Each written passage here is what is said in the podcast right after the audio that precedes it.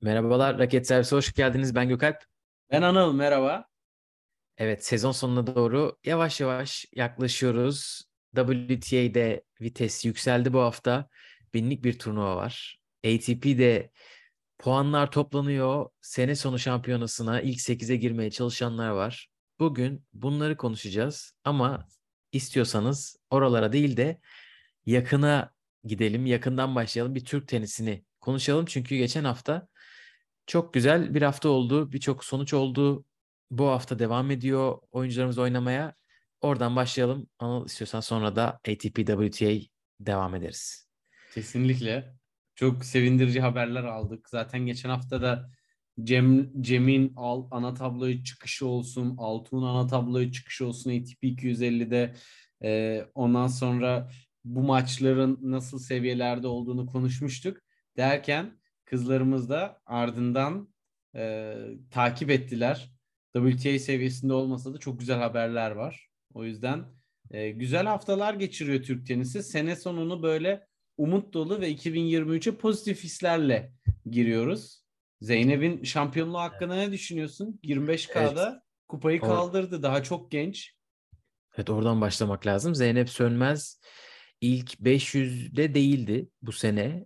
E, daha birkaç ay önce, daha 3-4 ay önce kariyer yükseği 514-520'lerdeydi. Bu arada utanmadan reklamımızı yapacağım. Raket Servis'in Instagram hesabını takip etmiyorsanız edebilirsiniz. Orada biz e, tenisçilerimizin kariyer yükseği sıralamasını yakaladıkları zaman paylaşıyoruz. Oradan da böyle hemen bizim feed'e girdim baktım Zeynep birkaç hafta önce neredeymiş diye. 500'ün dışındayken e, 25K kazanmak, 25 bin dolarlık kazanmak Zaten Verbiye'de bunu bir göstermişti. Verbiye'de finale çıkmıştı. İlk defa o seviyede final oynamıştı ki daha sonra verdiği röportajda da ben buranın kortunun böyle olduğunu bilmiyordum. Millet çim ayakkabısıyla gelmiş ben toprak ayakkabısıyla geldim deyince e, etkilenmiştik. Aynen bu sefer Bulgaristan'da şampiyon oldu. Çok güzel iş. 350'ye girecek. Şu anda 339 numarada canlı sıralamada. Çok iyi. Gerçekten. Çok iyi bir sıçrama ve e, üç tane birden seri başı eledi. Bir maçta e, yanlış hatırlamıyorsam 6-1-5-3 gerideydi. E, böyle maçlarda kazanıp gelmesi özgüvenini perçinlemiştir. Tebrik ederiz. Kesinlikle çok büyük tebrik. Ee, zaten hani devamlı güzel haberlerini paylaştığımız belli bir isimler vardı. Özellikle Çağla, İpek Öz e, bu alanda gerçekten son yıllarda çok önemli başarılar elde ettiler. Onlara böyle ilave isimlerin de gelmesi, piramidin genişlemesi ve şu anda mesela Bulgaristan'da e, tabii Zeynep'in kazandığı turnuvada sadece Zeynep yok. Geçen hafta da konuşmuştuk. İşte Aile orada, İlay orada yanlış bilmiyorsam hala. Doğa orada. Ve Doğa orada. Da dolayısıyla orada Merfu o oradaydı seviyede... sanırım bir ara.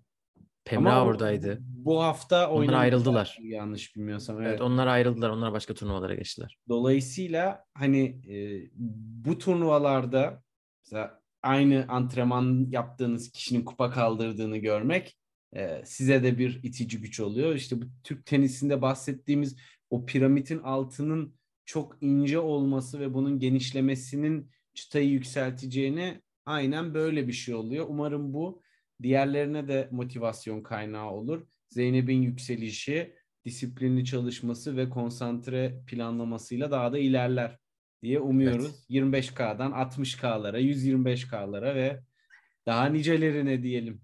Evet, ben inşallah. çok gaza geliyorum genelde biliyorsun beni. evet. O onlar genelde hızlı sıçramalar olmuyorlar ama evet. biz zaten adım adım takip ediyoruz. 25'te şampiyonluktan sonra 60'ta bir çeyrek bile biz anlıyoruz ki evet işler güzel gidiyor e, aynen böyle bir değerlendirme olacak belki de. Çağla'nın bu hafta Portekiz'de oynadığı yarı finalde mesela e, çok e, güzel bir performanstı. Çünkü o da iki tane seri başı eledi. Seri başı olmayıp elediği isim de gayet kuvvetli bir isim. E, ve 3 numara Tara Vürt'e kaybetti. Çok yakın bir maç. Son set 5-4'te servis atılıyordu. Hani servis kırma avantajı yoktu kimsenin. 6-4 bitti e, Çağla'nın aleyhine.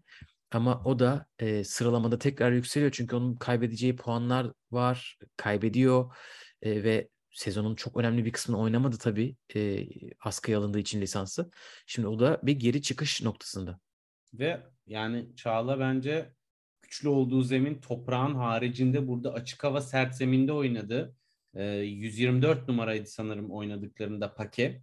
E, bir numaralı seri başı iki sette eledi ve e, hani kendini en konforlu hissetmediği zeminlerde bile çok iyi seviyelerde oynayabiliyor. Taravürt maçı kapatırken bir anda acayip bir seviye açtı. Kortun içinde sert ki yoksa tam böyle servis kırmayı e, avantajı lehine çeviriyordu Çağla.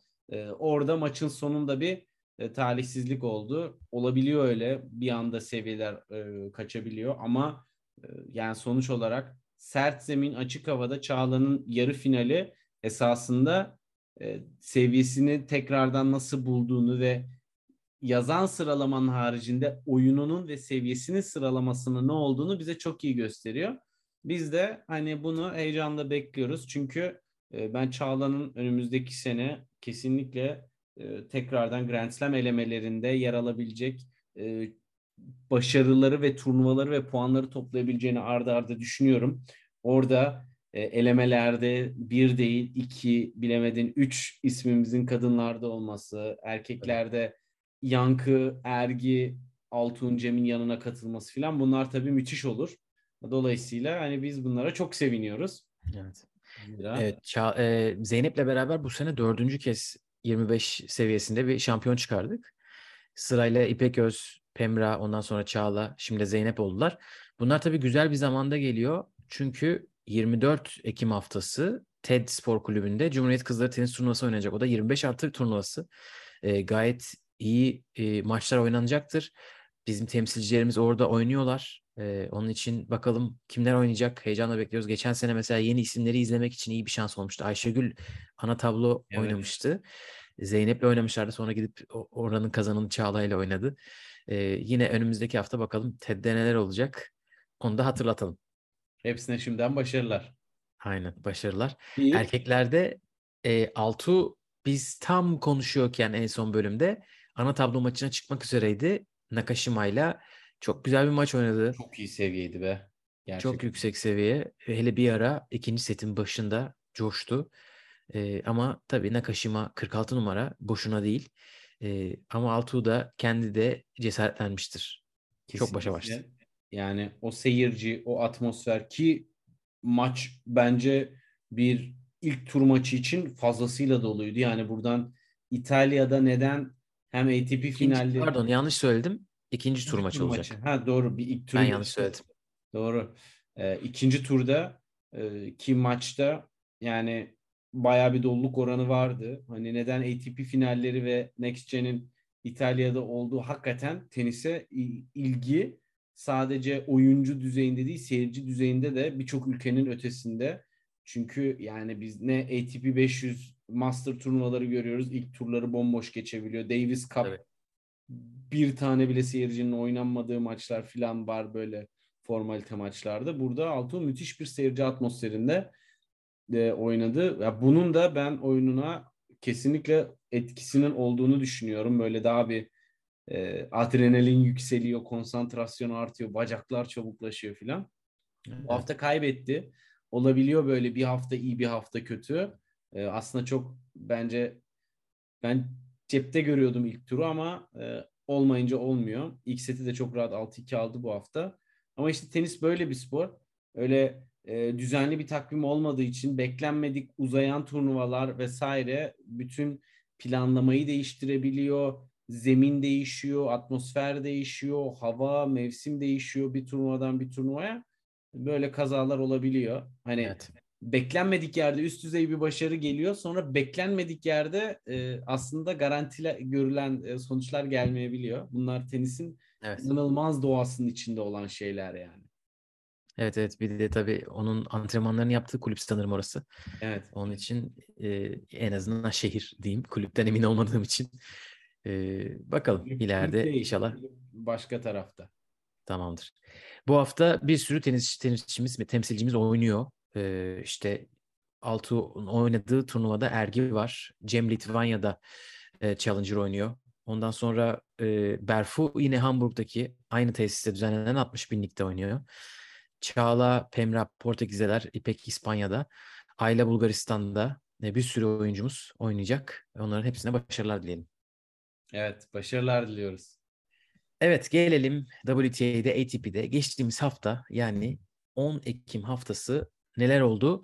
WTA'de San Diego turnuvası oynandı. 500'lük turnuva ve burayı işte 9 saat zaman farkı, jet lag falan dinlemeyen Iga Świątek kazandı. Ostrava'dan uçtu geldi. Geliyorum ama bana perşembe günden önce maç yazmayın demiş. Perşembe, cuma, cumartesi, pazar dört maçını da kazandı. Ama o kadar rahat bir performans düşünmeyin. Bu sefer savaşması gereken bir turnuva oldu. Finalde Dona Vekic'i 6-3, 3-6, 6-0'la geçti. Ve de 8. WTA şampiyonluğunu kazandı bu sene. Vekic için yani Iga'dan önce Vekic için bence çok sevindirici bir skor. Sevindirici bir performans. Yani e, geri dönüşü, yükselişi. Muhteşem bir hafta. İnanılmaz Mandlik, yani. Davis, Sakkari, Pliskova, Sabalenka, Collins ve Świątek'ten set. Acayip, acayip skorlar gerçekten. E, Muhteşem, muhteşem yani gerçekten 77'den 47'ye yükseldi bu performansla beraber ve çok kilo vermiş. Yani en son halini e, konuşmuştuk Gökalp hatırlıyorsun. Evet İstanbul'a gelmişti. çünkü. İstanbul'a gelenler de görmüşlerdi. Böyle toparlanması ne kadar büyük bir e, profesyonel olduğunu ve e, tekrardan yukarı sıralara e, çıkmak için ne kadar kararlı olduğunu gösteriyor. Hani ilk 20'ye girebilmiş bir isim kendisi sonuç olarak. Çok Ee, genç yaşta girdi. Evet ve şu anda tavanının neresi olabileceğini de bize gösteriyor. Bu hafta yine Guadalajara'da. Bu sefer Pigosi ile oynayacak. Bakalım nasıl olacak. Ve turnuva. finali oynadığı günün sabahı bitti Collins'e karşı olan maçı. Yani o günde oynadığı ve o maç toplamda 3 saat sürdü en azın en az 3 saat gibi hatırlıyorum. E, o açıdan da çok etkileyici. E, Świątek'te hiç fena olmayan isimleri geçti açıkçası. Öyle Zhang Qinwen'le başladı. Sonra Pegula, Goff ve üstüne Vekic. E, dediğim gibi 8. WTA kupası. Bu sene Amerika'da 25 maç yap- yapmış. Tek maç kaybetmiş. 24 galibiyet. Bunların içinde tabii Indian Wells, Miami, Amerika açık da var. Şimdi Florida'da antrenman yapacakmış. Guadalajara'yı pas geçiyor. Çünkü Guadalajara gerçekten de zorlayıcı bir şart sunuyor. Rakım, rakım hiç etken değil diyorlar. Evet. Böyle ilk 1500 metre falan mı? Hiç fark etmiyormuş. Onun için o- Sonrası Aynen. O Texas'a odaklanacak. direnirsen sonrası hissedilmiyor diyorlar. Evet. E, WTA sezon sonu finalleri e, Texas'ta oynanacağı için o Florida'da biraz kalayım ondan sonra e, oraya geçerim diye düşünmüş. Akışına bırakma felsefesiyle oynuyorum diyor. Bu geçen hafta için öyle demiş. Çünkü ne olacak? İşte yağmur araları odur budur o Garip kadar bir seyahat sezon. derken iyi iyi gidiyor Świątek. Bildiğimiz haline geri döndü. Bildiğimiz derken o canavar Terminator haline geri döndü. Ve unutmamak lazım ki konfor alanı dediğimiz toprağın dışında aslında. Hani Evet. e, onu çok aştı artık. E, neredeyse ikinciye e, 6000 puan sanırım sıralamada fark şu anda. Dolayısıyla inanılmaz bir dominasyon eş partinin de. Bu kadar uzun zaman oldu mu ya eş parti daha bak biz sanki böyle 5 sene önce falan eş parti bırakmış gibi hissediyorum. O kadar şey var ki arada. Evet, Yani bu sene Grand Slam'i var kendisinin. Evet. E, bu turnuvada iyi işler yapan bence. Çünkü bir ara yine kaybolmuştu Daniel Collins. E, Evet. Garcia ve Badosa'yı eledi. Hadi Badosa belki o kadar formda değil ama Garcia iyi bir galibiyet. O da zaten yarı finale kadar yükseldi. Dona Vekic'e kaybetti. Onun için iyi bir hafta. Evet. Pegula da tabii ki burada e, atlanmaması gerekiyor. Hani sırf Amerikalılara karşı oynadı neredeyse ama yine de iyi bir e, seriyi yakaladı o da bu turnuvada. Iga'ya, Iga'dan da set aldı. Zaten sezon sonu şampiyonasına katılmaya hak kazandı bu turnuvayla beraber. 3 numara. Onun için çok çok büyük bir sezon. Yani kariyerinin en parlak sezonu diyebiliriz. Sertsem'in kendi konfor alanları, Amerikalılar o kadar çok Amerika'da turnuva yapıyorlar ve özellikle e, zeminlerin hepsi sert, birbirine de çok yakın yapılar olduğu için Amerika'da Amerikalı tenisçiler gerçekten çok daha rahat hareket ediyorlar, çok daha iyi oynuyorlar e, ve bunu da hep görüyoruz yani bu swinglerde. Evet. Bu sene İtalya ATP için neyse Amerika WTA için o e, diyelim ve Avrupa'ya gelelim. Çünkü Cluj'da bir WTA turnuvası oynandı. 250'lik. Lütfen Cluj değil de Transilvanya Open der misin lütfen e, vampir e, makyajını da tamamlayıp Halloween'e uygun bir şekilde. yani ben olsam kupa kazandıktan sonra kupa fotoğrafımı yanımda yere yatan bir vampirle, Nihat Kahveci gol pozu gibi olan bir vampirle çekilmek istemezdim açıkçası ama Transilvanya açık yetkilileri bunu uygun görmüş Ana Blinkova'ya. Blinkova Paulini'yi 3 sette geçerek şampiyon oldu.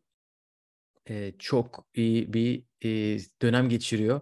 Arka arkaya 4 tane 3 setlik maç kazandı. Wang Xinyu, Kalinina, Potapova ve üstüne bu maç o da 138'den 79 numaraya yükseldi Blinkova.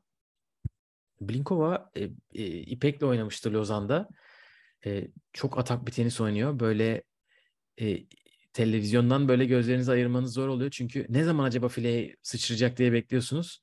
Yine öyle bir maç olmuş Paulini'ye karşı. E, özetini tavsiye ederim. E, zaten Wimbledon'da da Junior finali var. Evet, ama tam manasıyla artık tabii WTA'nin Amerika'ya kaymasıyla bir e, fırsat turnuvası oldu. Hani çok fazla üst düzey isim katılmadı. E, burada Blinkova için de tabii ki önümüzdeki seneye kadar e, bunun üstüne koyması gerekiyor puanları. Çok değerli 250 puan ona iyi bir sıçrama getirecektir. Tabii. Bu tarz turnuvalar böyle swingin dışında kalanlar takvimde puan e, yarışında olanlar için e, çok iyi. Ben evet. burada Potopova'nın da yarı finale çıkmasını hani zemin gereği önemli bir e, başarı olarak görüyorum kendisi adına. Ben da dikkat açıkçası çekti. İstanbul'u ona başarı olarak görmüştüm. İnanamamıştım. Ura artık diyorsun. evet. E, Paulini 78'den 67'ye yükseliyor. Belki o biraz daha zor isimleri geçti bir tık Blinkova'ya göre. Wang Xiu e, Sakarya'yı elemişti. E, Niemeyer, Yastremska ve Kostyuk. Bu dörtlüyü eledi. Çok etkileyici. Niemeyer de hani ben hep söylüyorum o yüzden artık baymış olabilir ama senin formda e, yükselen isimlerinden gerçekten hani onu yenmek de önemli bir başarı. Tabii Wimbledon çeyrek finalisti. Yastremska'yı da yendi yani aynı turnuvada bu tarz sert rakipleri üst üste set kaybetmeden geçmek önemli. Tabii. ATP'ye geçelim. Floransa'da 250'lik turnuvada Altuğ'un oynadığı şampiyon Felix oldu. JJ Wolf'u geçti. Ee, JJ Wolf'un da ilk finali, finaliydi. Evet ATP finali gelmiş oldu. Felix bu turnuvada Ote, Nakashima ve Musetti'yi geçti. JJ Wolf dışında. Felix tabii kovalıyor şu anda e, Torino'yu. İlk 8'e girmek için çabalıyor. Bakalım başarabilecek mi? Kendisi için de tabii ilginç bir e, tecrübe oldu. Bir finalde ilk defa e, yaşlı olan taraftı. Evet büyüyorlar. Gözümüzün evet, önünde büyüyorlar. büyüyorlar. Ve bunun e, psikolojik baskısının da hafif hissedildiğini e, söyledi. Ama alnının akıyla çıktı. Felix deyince çünkü aklımıza kaybedilen e, sayısız e, finaller geliyor. hani o orayı e, atlatabilmiş olması kendisi adına bence çok önemli bir özgüven seviyesi.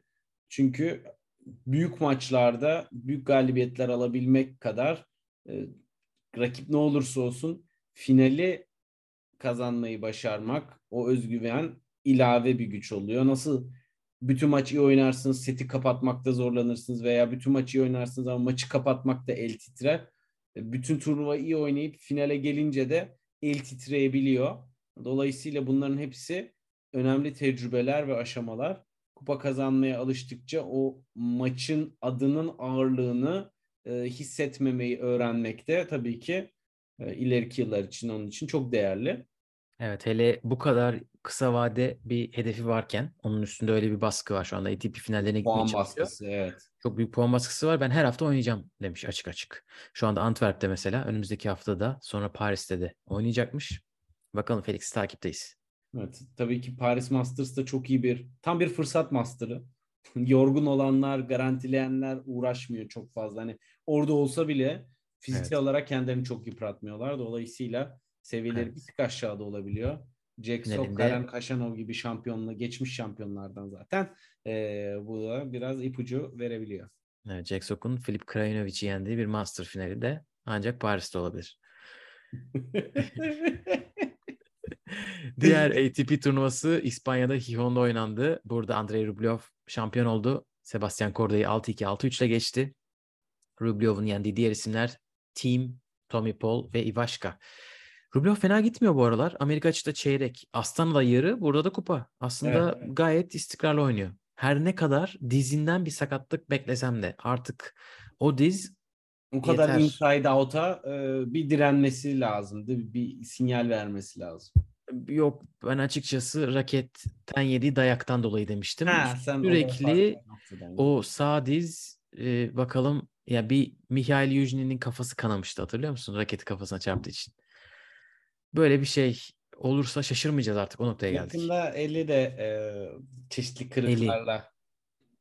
Evet. İnşallah onu sakinleterek devam eder. Yani Ama yine kendisi- kendisinden böyle kazanılmasını beklediği maçları kazanıyor. O moda geldi. Evet o seviyede zaten. O yüzden ATP 500 seviyesinde çok rahat kupa kazanıyor, finale çıkıyor. e, Bunları yapıyor. Ben Rublev'da her zaman konuştuğumuz yine ondan önceki hafta da o parantezi açtık. Hala daha Sipas gibi e, ikisi de bu e, zayıf yönlerini zemine bağlı olarak e, adapte edemiyorlar. O aşamayı geçemiyorlar. Yaptıkları şeyleri daha az hatayla, yaptıkları iyi şeyleri aynı seviyede daha az hatayla yapıyorlar. O konudaki yani iyi oldukları yönleri geliştiriyorlar ama zayıflıklarını kapatmakta zorlanıyorlar. Rublev da bu paternde ilerliyor. Dolayısıyla hani çok varyetesi olan oyuncular için çözülmesi mümkün olan bir oyuncu. İstediği kadar en iyi birinci servis ve e, forehandlerle o gün oynasın. Hani bunu Evet. neden yapamıyorlar? Çok merak ediyorum gerçekten. Çünkü sabah akşam o korttalar ve bir, bazı şeyleri o kadar inanılmaz seviyede yapınca yani bunu da bir çözebilmeli diye düşünüyor insan.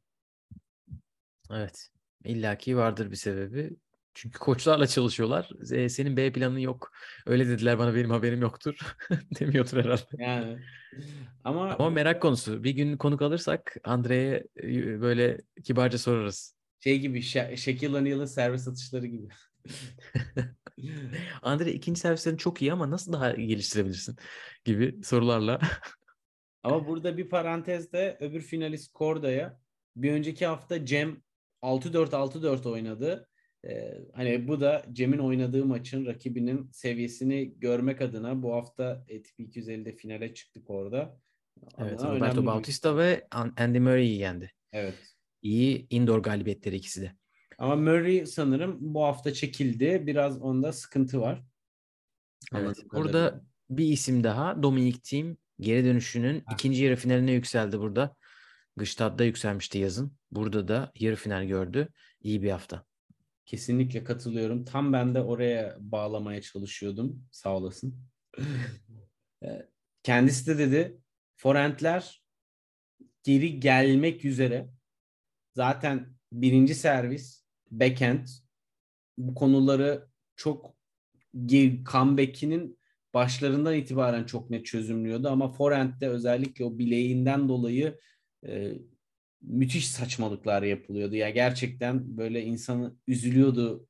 Böyle yapmak istiyor, yapamıyor, vücuda engel oluyor. O nokta bu son 2-3 haftada çok büyük aşamalar kaydetti.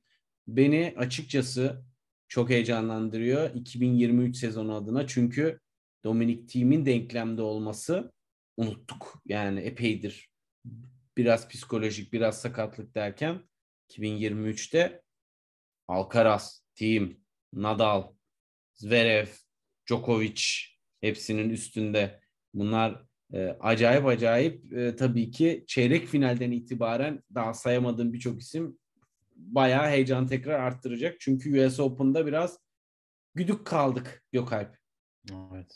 Ee, Yani e, evet bilmiyorum. Amerika açıkta fena değildi şimdi. Alcaraz Sinner maçı falan geldi aklıma. Tiafoe'nun yaptıkları. Ama team ayrı bir yıldız. Yani team'in yıldız kalitesi tartışılmaz. Hem oyun olarak hem de kendisi ama biraz daha oyun konuşuyoruz tabii şu anda. O, ya onu özledik tabii e, yaptığı rallileri. O da geri dönecektir. İyi noktada ya 130 numaraya kadar yükseldi. Ana tablo direkt kendisi girme potasına gayet yakın. Evet. Ve hani kendisi de şeyden bahsetti. Nadal'ın ne kadar büyük bir ilham kaynağı olduğundan, hangi sakatlıklardan ne şekilde geri dönebildiğinden ve bunun ona nasıl motive kaynağı olduğundan bahsetti. İşte böyle büyük isimlerin sadece kortta olarak değil zorluklarla başa çıkma yöntemleriyle de turdaki bütün oyunculara nasıl yol gösterici olduklarını bir kez daha gösteriyor. Nasıl ki Federer 32 yaşında oynamaya devam ettiğinde insanlara tenisin bırakma yaşını oyunculara da psikolojik olarak başka bir noktaya çekti. Ve bugün Djokovic ve Nadal da o eşikleri çoktan aştılar. Ve Wawrinka ile Murray havlu atmadı. Bunların hepsinin temelinde biraz da o yatıyor. Dolayısıyla öyle kartop efektleri olumlu anlamda güzel. Turnuvaları burada bitirelim. Bir sezon sonuna kimler gidiyor, kimler hak kazandı ona bakalım istersen. E, WTA ile başlayalım çünkü o daha yakın. E, iki hafta sonra oynanacak ve sezon bitecek. Şviyontek, Jabeur ve Pegula hak kazandılar.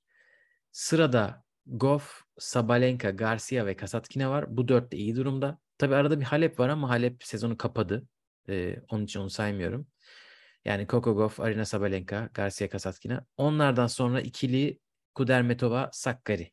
Eğer şu anda Guadalajara'da birisi çok büyük bir iş yapmazsa bu isimlerden bahsediyoruz sezon sonu şampiyonası için. Yani bence yine iyi bir tablo çıkacak. Tabii ki e, ortamın değişmesi, kortun değişmesi, ülkenin değişmesinin e, etkisini çok merak ediyorum. Geçen sene Guadalajara'da acayip bir turnuva olmuştu.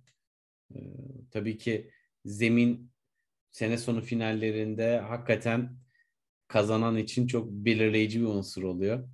O yüzden bu sene biraz daha bakalım neler olacak. En azından dış faktörlere daha az bağlı olduğumuz bir sezon sonu finalleri olacağı benziyor Texas'ta. ATP'de ise durum şöyle. 5 isim garantiledi. Alcaraz, Nadal, Ruud, Tsitsipas, Djokovic. Hali hazırda çok iyi bir kadro. Medvedev, ve, Medvedev izliyor onları. E, hemen arkalarında. Felix, e, Fritz, Hurkaç ve Zverev bir aşağı gruptalar. Nori, Carreño ve Sinner de zorlayabilecek noktalar. Bu durumdayız. Zaten Zverev'i denklem dışında görebiliriz aslında.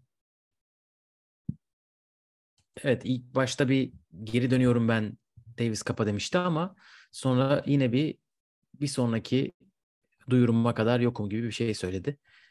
Yine bir bilmiyorum ben düzeldim geliyorum der mi? Sürpriz. Ama şu anda puanları duruyor orada. Sonuna kadar duruyor hakikaten. Ee, ama Bakalım. Yani ben de merak ediyorum. İlk İtalya'daki ATP finalleri Londra'ya göre atmosfer nasıl olacak, ortam nasıl olacak? Bu sene takvimimize eklemedik ama önümüzdeki yıllarda oraya da bir e, tekrardan bir keşfe çıkmakta fayda var Gökay. Burada canlı yayında da sana. İkinci mi? İkinci oluyor ya. İkin, doğru ya. Doğru ben Çünkü şaşırdım. ben anlatmıştım hatırlıyorsan geçen Doğru, sene. sen geçen sene Torino'ya gittin. Beret'in Zverev maçından paylaşımlarda o kadar, o kadar yıllar zamanlar birbirine girdi bende. Özür o kadar dilerim. beni sevmemişsin. ee, burada şunu söylemek lazım. Şimdi tabii Wimbledon e, zedeliler biraz burada kendilerini belli ediyor. Biri Cam Norrie. Cam Norrie yarı final yapmıştı e, Torino'nun kesin gibi bir şeydi. Bir de tabii finalist Kyrgios. Kyrgios da 6-7 numaralarda olması gerekirken yarışta şu anda e, orada değil. Onlar da e, bakalım ne yapacaklar. Kyrgios çiftler için gidebilir Torino'ya. Çünkü onlar garantilediler hatırladığım kadarıyla. Grand Slam kazandıkları için. Evet o yani bence o açıdan Kyrgios'u takdir ediyorum. Kokinakis'le tabii ki e, kendi eğlenceleri içinde biraz gibime geliyor. Ama double'la double'lara çok iyi renk katıyorlar. Yani Evet. şu anda bence kadro çok iyi Gökalp. Sert zemin için. Şimdi e, Taylor giderse bakıyorum e, Felix orada olursa Rublev, Medvedev Evet, formda olan herkes. Ya Mesela Hurkaç o kadar değil ama formda olan birisi tamamlarsa o tabloyu gerçekten e, her türlü grup maç sonucu beklenebilir. Nadal'a karşı da Djokovic'e karşı da. kesinlikle. Ve İstiyorsan orada bir haberlere bakalım. bakalım. Bu hafta neler oldu? Lee Tu. Önceden adını duymadıysanız açıkçası biz de çok Normal. rastlamadık. Normal. Ee, Avustralyalı tenisçi çok değişik bir hikayeye imza attı. Bu hafta Challenger kazandı. Ee, ve Challenger kazanmasından ziyade hikaye biraz 2014'te 18 yaşındayken ITF'de biraz oynayıp sonra tenisi bırakmasından geliyor. Tenisi bırakıyor. Sonra 2020'ye kadar ders veriyor Avustralya'da. Müthiş hikaye. Kokinakis ile beraber aynı devreler öyle diyeyim. Junior Davis Cup'ta beraber oynuyorlar. Sonra Kokinakis'in yaptıklarını biliyorsunuz ama Lee Tu devam etmiyor profesyonel tenise. Sonra 2020'de pandemi arasından dönüşte yerel ligler oynandığında bakıyor gayet iyi. Ondan sonra 2021 Avustralya açığa davetiye alıyor. Derken oradan yükseldiği, sıralamasız olduğu noktadan yükseldiği yerde şu anda Challenger kazandı ve acayip isimleri geçti. E, Chris O'Connell var. Hatırladığım bir Avustralyalı isim daha var ve finalde Wu Yibing'i geçti. E, çok iyi galibiyetler. Hatta Wu Yibing onun Instagram postunun altına benim hayatımda oynadığım en iyi maçlardan birisiydi yazmış. E, özetini izleyenler de maçın kalitesinin çok yüksek olduğunu söylüyorlar. Çok büyük bir zafer tabii. Tenisi bırakıp gidiyorsunuz sonra dönüşü. Bir de işin duygusal tarafı var. Annesini kaybetmiş çok yakın zamanda kanserden dolayı. Onunla ilgili bir paylaşım yaptı. Son iki ayın ne kadar zor geçtiğine dair. O da işin eee, hani tekrar bize hatırlatıyor tabii bireysel spor, işin zorlukları iyice anlamlı hale gelmiştir bu zafer. Yani gerçekten böyle hikayeler çok ilham verici. Ben buna yakın aklıma gelen hikaye e, şey Federer'e karşı oynayan tenis öğretmeni Wimbledon'da. Eleme- Marcus Willis mi? Evet. Ama onda kötü örnekler barındıran taraflar da vardı. Kola içmesi ve Snickers yemesi dışında. o da çok acayip bir hikayeydi. Pre-qualifying'den gelmişti. 7 maç kazanıp Federer'le Wimbledon'da merkez kortta oynamıştı.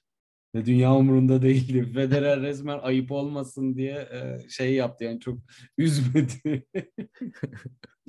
Ama tabii majestelerinin majesteleri olduğu zamanlar. Evet. E, bayağı iyi bir hareketti onunki de. E, Andreas Seppi tenisi bıraktı bu hafta. Tenisi bıraktığını açıkladı. E, 18 numaraya kadar yükseldi Seppi kariyerinde. 3 tane kupası var. 3'ü farklı zeminlerde. 6 defa bir Grand Slam'da ikinci hafta gördü. 4'ü Avustralya'da. Avustralya'yı bayağı seviyordu. Hatta orada Federer'i yenmişliği var. Federer dışında Nadal'a karşı da galibiyeti var Seppi'nin. E, o da komple bir tenisçiydi. Son zamanlarda Challenger'larda gördük ama asıl 2008, 15, 16, 17 araları e, gerçekten çok iyi bir ilk 50 oyuncusuydu. Bu sene o kadar çok bırakma haberi geldi ki artık kim bırakmadı diye e, şeydeyiz. İşin öbür tarafındayız. Evet. Bakalım Bırakmayanları konuşacağız bundan sonra. ebe- ebeveynler seneye ne yapacaklar? Maşallah Ekim ayı doğum doğum üstüne Elina e, Monfils, Gael Monfils çiftinin bebeği oldu. Nedvedev'in bebeği oldu. Nadal'ın zaten biliyoruz bebeği oldu. Maşallah bir yerlerde hatta e, espri dönüyordu. O Avustralya'da neler oluyor çok merak ediyoruz diye. Evet. Bu Bastian kadar Paşan yazmış. doğum. Neler yaşandı bu sene orada diye. Bu sene değil her sene diye Bastian Paşan eklemiş. Agassi'nin iki çocuğu da Agassi, Ekim doğumluymuş aynen. ve ikisi de Avustralya açığı kazandığı seneler. Müthiş. O, o istatistiği ben de gördüm. Müthiş bir istatistik ki gerçekten. Evet. Stresle başa çıkma yöntemleri arasında böyle hareketler var mı acaba diye düşünüyor insan.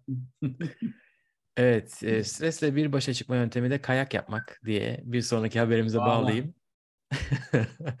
Yannick Sinner, Lindsey Vonn'la kayak yapıyor. Böyle bir durum Felix, Fellik Fellik ismine de yakın olan bir şekilde ATP finallerine gitmeye kovalarken Siner tabii bu e, reklam için bir dağlara çıkmış. İkisi de Rolex sporcusu.